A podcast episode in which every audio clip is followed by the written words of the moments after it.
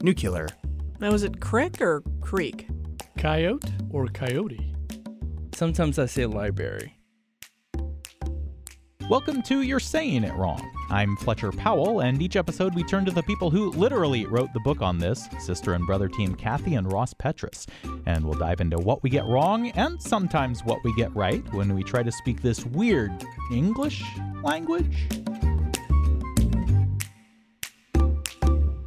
So it's a little late for Oktoberfest, but we're still going to get a little German today, uh, which is good because my sister lives in Germany and she can listen to this and hear how massively I fail through the course of this episode. So, anyway, the sentence that you sent me this time around, I can at least get this one. It references a complete debacle. Um, the sentence is a tale of two Fyre Festival documentaries cheese sandwiches, Schadenfreude, and Ja Rule. Just as a tiny bit of background, the Fyre Festival, if you don't remember, was this um, s- uh, supposed to be a music festival that a bunch of rich people paid to go to on some island, I can't remember where, and basically there ended up being no festival, and they spent uh, some number of days in makeshift tents and ate cheese sandwiches, and everyone there was sad, uh, but everyone everywhere else uh, was really getting a kick out of it, which is where Schadenfreude comes in. And of course, that is sort of taking pleasure in the misery of other people. I guess I wonder, first of all, if I hear a lot of people say Schadenfreude as Schadenfreude, and I'm wondering if you're okay with that. And then um, let's get into some more German because we talk a lot about French and Latin and Greek, but English really has major ties to German as well. Well, to start with the mispronunciation one, I've got to say I sort of accept it because I always mispronounce it as Schadenfreude. And I mean, technically, that's wrong. There should be the last duh, but I am one of the ones who thinks, you know, of Freud as in Freud the um, Freud the analyst, and I, I forget that there is a d, de there. Yeah, I actually said the same thing. I used to think it was Schadenfreude, although I would never have used it in a sentence, in a spoken sentence. I might have used it in a written sentence, but I would never have pronounced it. And I, if had I pronounced it, I would have been wrong because it's Schadenfreude, and I think it should be pronounced Schadenfreude at this point. Wait, so you've never used that term in, in a sentence? In a spoken sentence, I don't think I have. Oh wow, okay. Really? That surprises me. It's such a fun word. Maybe maybe Ross is just nicer than we are and doesn't actually take pleasure in the misery of others. Whereas I use this term all the time. I do too, and I enjoyed it. I should say it. I, I should say, and, and recently I have been, but I don't recall ever having used it. Now I'm very. That's interesting. I think it is probably the Latin Greek in me. I just don't, you know, I I stick to the Latinate words. I don't know. There actually was, though, interestingly enough, and Kath and I have talked about this in the 1700s. Uh, the term basically malicious pleasure and others misfortunes is not there's not a single word in english that expresses that and in the early 17 or mid to late 1700s excuse me there was a word from the greek and um, it is very hard to pronounce. Are you going to pronounce it, Ross, for us? Or it, it would be epihierikakia, and um, they tried to make that into an English word, epicaricacy, and which means literally it means uh, epi is on, uh, hierika would be uh, uh, rejoicing, hiero is rejoice, epihiero, and then um, kakos is bad. So it's the joy of someone else's badness or misfortune and they tried to make that into this English word epicaricacy, but I think Schadenfreude has much more of a ring than epicaricacy doesn't it? Or... Well, it's also a lot easier to say. Epic, you just see, I mean, it's spelled, the one Ross is talking about. I have it as epikarikaki. I see, I, am Greek and I can't even pronounce it. And it's spelled E P I C H A R I K A K Y. I mean, you're presented with that and you just give up, I think. But although it was in uh, Nathan Bailey's A Universal Etymological English Dictionary of 17. Yeah, but no one was using it. He might have put it in there. I defy you to find any 1700s person who used it. And and actually, I'll throw in another little bit of uh, useless trivia. There's a famous book called The Anatomy of Melancholy. It's a real classic of uh, psychological literature. He used that word as well. However, it's over. We don't use it was found, although someone else found it in um, Dictionary of English from 1956, but I don't think that's really good. And then someone else found it used in the Times in May 2008 and in one novel. So we're done. But so it's an idea that we've been obviously trying to get into the language for quite some time then. Interestingly, I mean, a lot of people, I mean, we call these like the cool sounding German words that don't have a direct correlation in English. But the thing that we found in looking up like Schadenfreude is that other languages do have one, a one word uh, that means the same thing, which is odd that we're the only, we seem to be one of the few uh, common languages that doesn't have a single word meaning the same thing. I mean, because you've got like what? Um, well, we have phrases too. I can't pronounce Danish. You got a Danish, which is Skadefried, I guess. Dutch has leedvermaak. Uh, Hebrew is Simshala, and I can't pronounce. And then there's Mandarin, given up there on the Serbo-Croat, Hebrew there, Russian. yeah. What? Ross is laughing at me. and so they these are all they've all got words that mean basically this same thing, taking pleasure in, in others' misfortune. Yes. exactly. That's interesting because because of course I mean w- many of us I would say are familiar with Schadenfreude, but I think part of what we get excited about is that hey, there's a word for it, but it turns out there there are lots of words for it. We just happen to use that one. Exactly. Exactly. Well, so why did that one catch on? I think there's something authoritative about German words. We're going back to epicaricacy, which is like a really annoying, confusing word, whereas Schadenfreude has like a real ring to it. And I think that because English has German a huge Germanic element in it, I think we kind of tend towards the authoritative when it comes to German. Would you guys agree or not? I- It feels I do. I actually do. Because it's fun to say. I mean, this sounds silly and I'm, I'm, I'm but I find saying German words a lot of fun. It's sort of like saying je ne sais quoi, like a French word. You get you get into it and it's got a power. I think it does have this like room, Schadenfreude. You know what I mean? I mean, of course, I don't say it with that deep ba- basso, profundo, I don't think, um, sound. But yeah, I think you're right, Ross. Yeah, the German words definitely sound uh, strong uh, and powerful, and and sometimes a bit much so. You know, I often uh, probably you've made this joke as well, t- thinking about German pillow talk. It just doesn't really seem to work. Yeah. That's like I, I have to I'll do it really quickly, but there's a terrible joke my husband, who is of German background, always used to say, and it's about you've got three guys and they're talking about butterflies, and the Italian oh is it the Italian? Or the Spaniard says, Ah, you know, mariposa, and the Frenchman goes, Ah, papillon, it's so beautiful. And the German goes, And what is wrong with Schmetterling? And it's true. I mean, Schmetterling does not give you the feeling of a butterfly. so I think that being you're right, pillow talk and, and German, I don't know. Maybe you have to It's bring funny. on I'm going to really and- disagree with you guys on that one. I had a, uh, a German friend who who said she taught her husband, who was a Brit, a British soldier, uh, German, uh, you know, doing uh, pillow talk, and she had a very soft sort of German accent. And I thought it was really uh, sexy sounding to me. Really? I don't know that maybe that means something about me than anyone else, but I actually think the well, yeah, I don't I mean, you speak got it. Dietrich and all that. I Yeah, guess. I don't Yeah. speak I the mean, la- I, I will admit to the fact that I have n- not experienced German pillow talk. yeah, I think it could be really sexy to me. I mean, that's just it depends, I guess, on uh, what constitutes it. Okay, that means I've got to make Randy talk to me in German now. I don't know. I'll report back. I'll clean it up. sure, but the real thrust here is that is that German has a particular sound and it also has a particular way of being able to put words together to create separate words that have sort of a complex meaning. Precisely. It's. I mean, I always call it like German engineering applied to words. You know what I mean? Because they're. They, it's exactly that. Because they they're so big on compound words. I mean, the old joke is how do you play Scrabble in German? You know. But to some degree, though, I mean, we do have we do do that in English too. And what interests me, for example, and I was just thinking about this last night. There's a word backwoods, which we all know, and that comes from the English.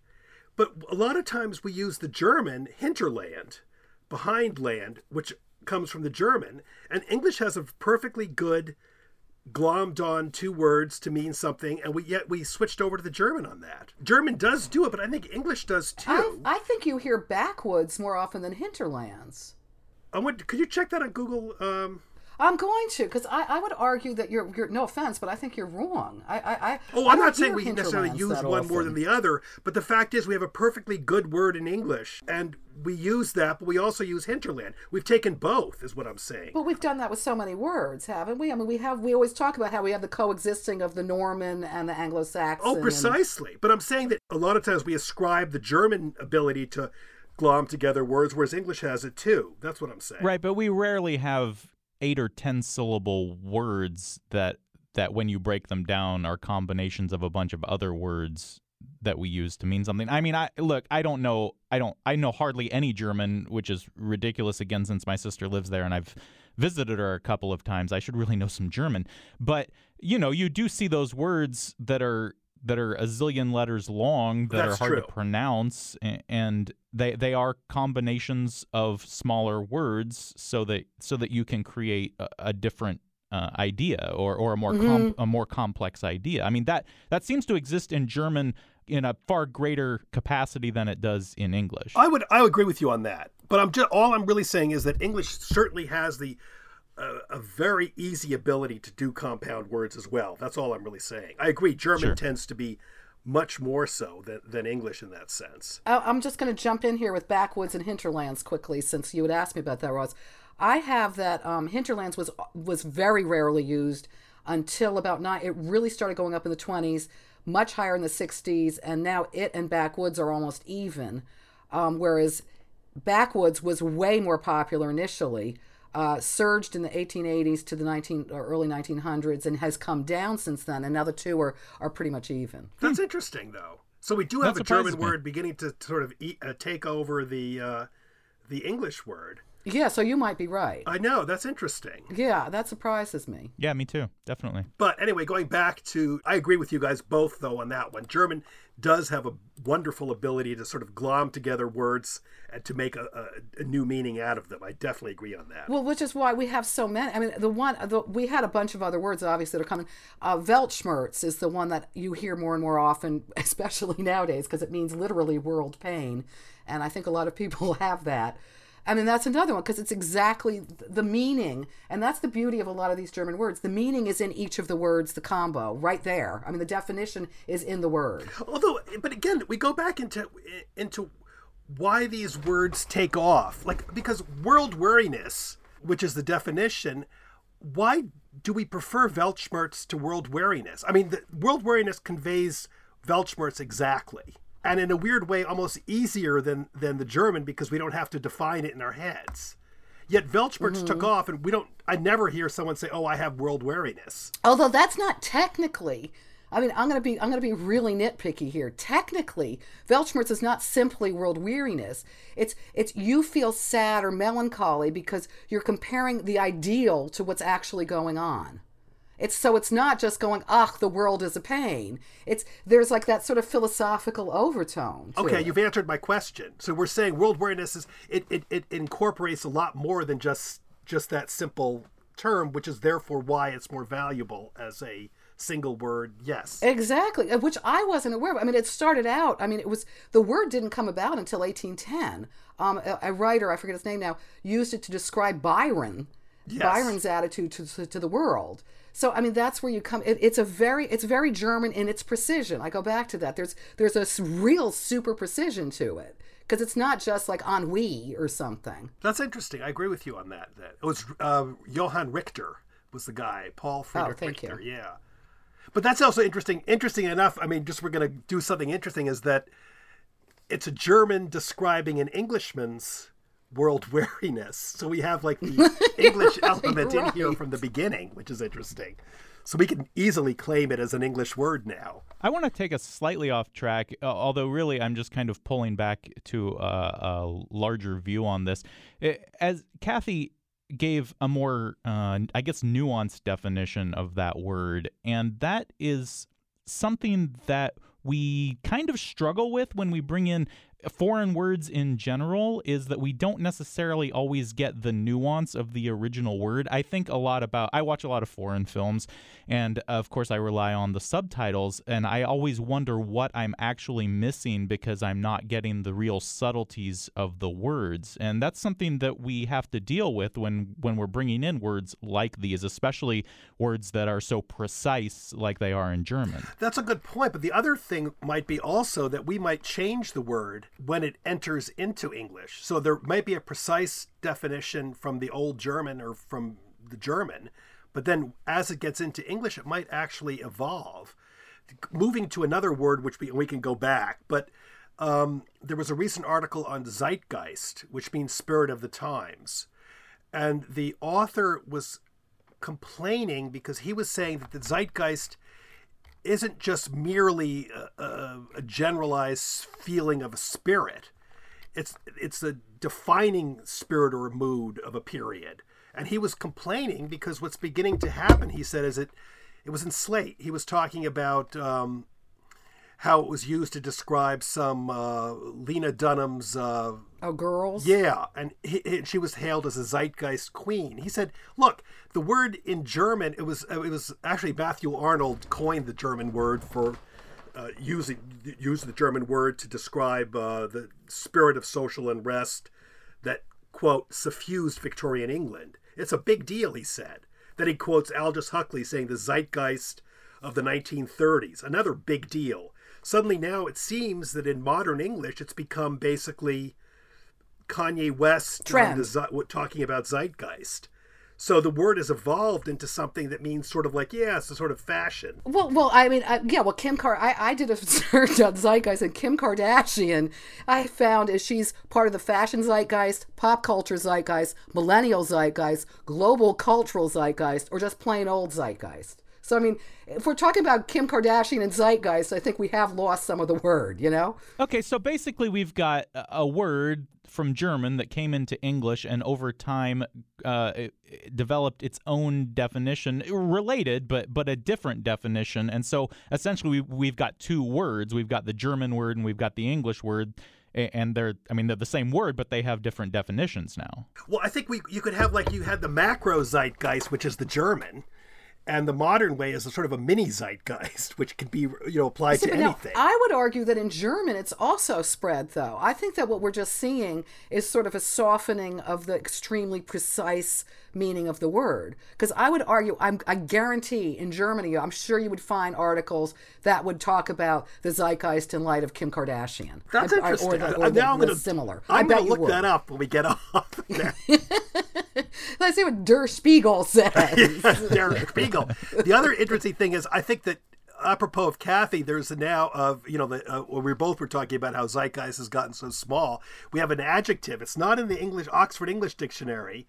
Zeitgeisty. That's a very zeitgeisty thing with the Y at the end, which I think is just I can't do it. I don't know. I kind of like it. It's kind of got vip. You know what I mean? Zeitgeisty. I'll use it. I have to say this though. I'm I'm backtracking for a second to Weltschmerz because I found this and I just loved it. The problem we're talking about, you know, incorporating uh, we're loan words, right? And and in the case of the German ones, they do sound sort of cool. And I think a lot of people use them when they're a little vague on them because they like how they sound. And I found a question on Yahoo Questions, and it said, What does the German phrase Schadenfreude Weltschmerz denote? and a German speaker, bless his heart, answered and said, It is not used as a phrase here in Germany, especially because it makes not really sense. Indeed. good for you. Actually, I was going to throw something else in. Speaking of um, words entering English and then being redefined, uh, there was an article talking about how Schadenfreude has not only entered the English language, he mentioned uh, Andrew Sullivan invented the word Google Freude, which is defined as the pundits' past uh, pontifications on Google coming back to haunt them. Oh, that's good. So that was interesting. But then someone said Google Freude means Google Joy. Yeah, that yeah, it's a, that, that part that part doesn't exactly work. But I mean, we, we do that with words all the time, right? We yeah we, yeah, but, it's, but should it be shut in Google then? But that's actually interesting because that's really called. There's a linguistic term called cranmorphing um, that some people use now, which basically it's the idea comes from cranberry. The cran part of cranberry has nothing to do with berry. It, it's an old uh, Dutch word meaning craneberry. But we like we say cran apple now, for example, which gives us the idea of cranberry. And what we're doing is we just pull out parts of a word even and take away the old meaning and just It happens with scandals all the time, right? We we put gate on the end of a word all the time now. Even though Watergate was a hotel, it wasn't related to water. Yeah, exactly. And I mean, uh, maybe the cram morphing isn't isn't a very good analogy for it, but that's what he uses the term. And I think it's it's really very valid. Like hamburger, for example, uh, you know, the burger part refers to being a you know a citizen of Hamburg, but we say like turkey burger. Mm-hmm. And I think we're doing that with Schadenfreude now. We have all sorts of Freudas. Google Freude, That's interesting. is, I didn't know good. we did. Now I'm going to like look for Freudas out there. I had no idea. I think using Freuda works better just f- for us understanding what these made up words would mean. I just feel, uh, yeah, I mean, Google Freuda means something more to me than Schaden Google. I, agree. I completely was just agree. wondering that because okay, except for the cran examples, okay, the gate is is a is a suffix. Is it usually a suffix when we when we do the new construct? Yeah, It it is, isn't it? yeah. Well, I think it's because just when you look at the word, the beginning is what you think of as the subject, if you will. You know, and it's like the, the, the suffix then is modifying that. So yeah, so doing Schaden Google, yeah, you it, you have to think like three times before you get it. yeah, that's a really good point. That's exactly right, I mm-hmm. think. I would like to throw in, if I may, another. It's a German phrase that surprisingly common when you do looks at like the Google Ngram viewer or iCorpus or any of those, and it's I can't pronounce it. Well, this is where I just I get appalled. Uh, German pronunciation with Sturm und Drang. Oh, right. Uh huh. Yeah. Yeah, which is like much more common than you would think. And there's that is one where you have to say it in German. You have to say it with like, you know, punch, I think, in German to get the real feeling of it across. Um, it technically means um, storm and urge. I mean, that's exactly what it means. But it's generally now, again, we have this sort of softening. It um, now is usually used to mean turmoil or unrest.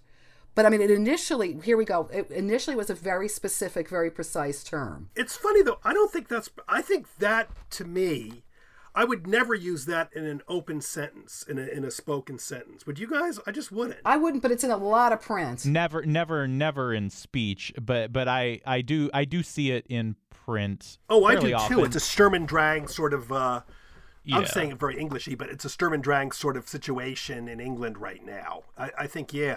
Well, I think the problem with saying it is it's what I just said. It's it's one of those words that's difficult to say without sounding like you're doing a really bad fake German accent, like you're from a Nazi film or something. You know what I mean? I mean, you can't. I'm not wild about using that word too much. Zeitgeist, I'm happy with. Weltschmerz, I'm very happy with, and Schadenfreude, I'm very happy with too. Sturm und Drang is not on my list. no, you can't really say it easily. But it's you. I mean, I'm just amazed at how common it is in writing. I'm going to throw out a German double word. I'm just curious if you guys know it. I learned this a long time ago when I was in Saudi Arabia going down a volcano with a bunch of uh, people who were roping down. It's called abseil. Do you know that? you were I just I got to go back to you going into a volcano in Saudi Arabia learning a German word.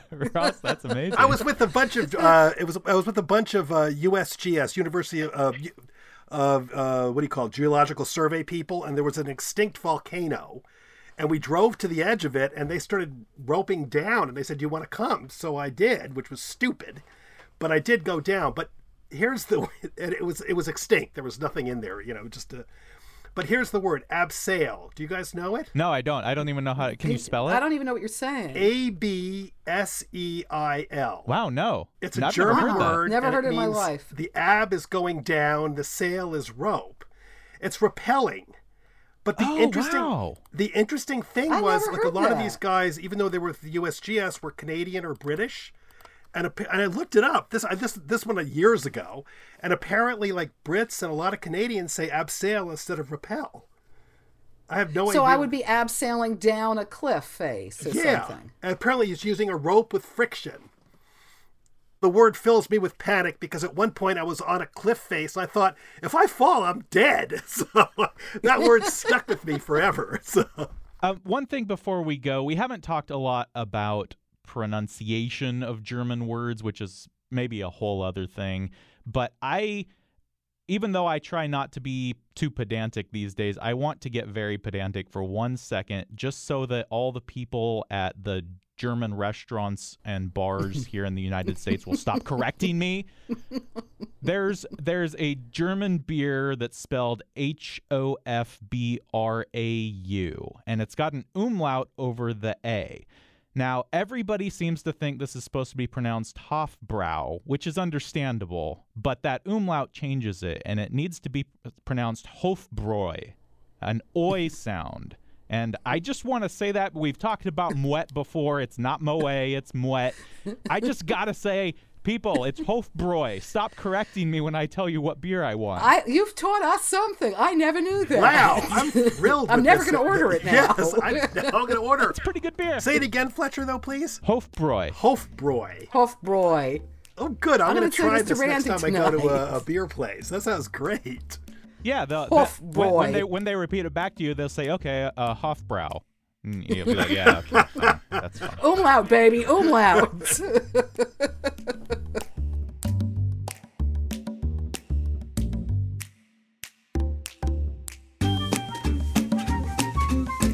This episode of You're Saying It Wrong has been produced by me, Fletcher Powell, help from Beth Golay and Luann Stevens in the studios of KMUW in Wichita, Kansas.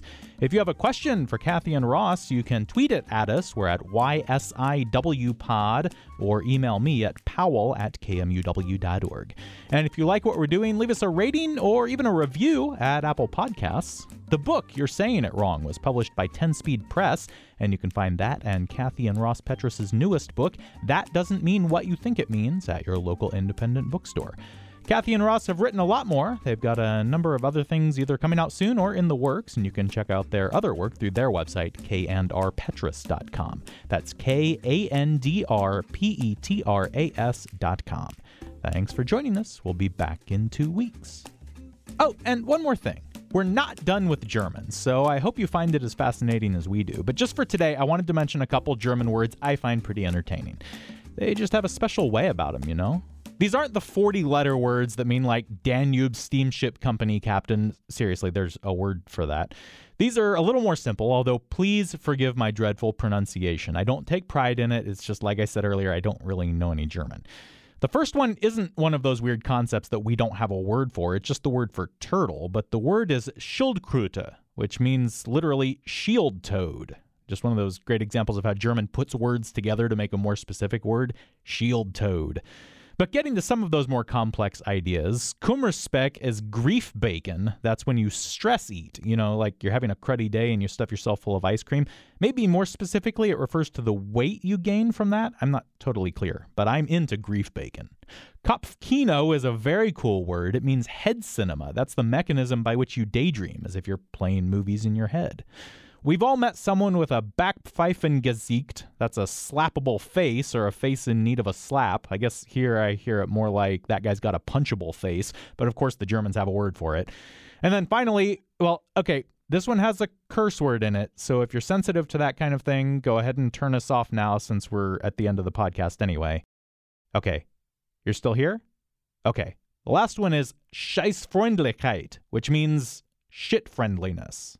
You might guess this is when people are being fake friendly around you. Maybe they're nice to your face, but you know they talk bad about you behind your back. Scheißfreundlichkeit. But none of us would ever do that, right?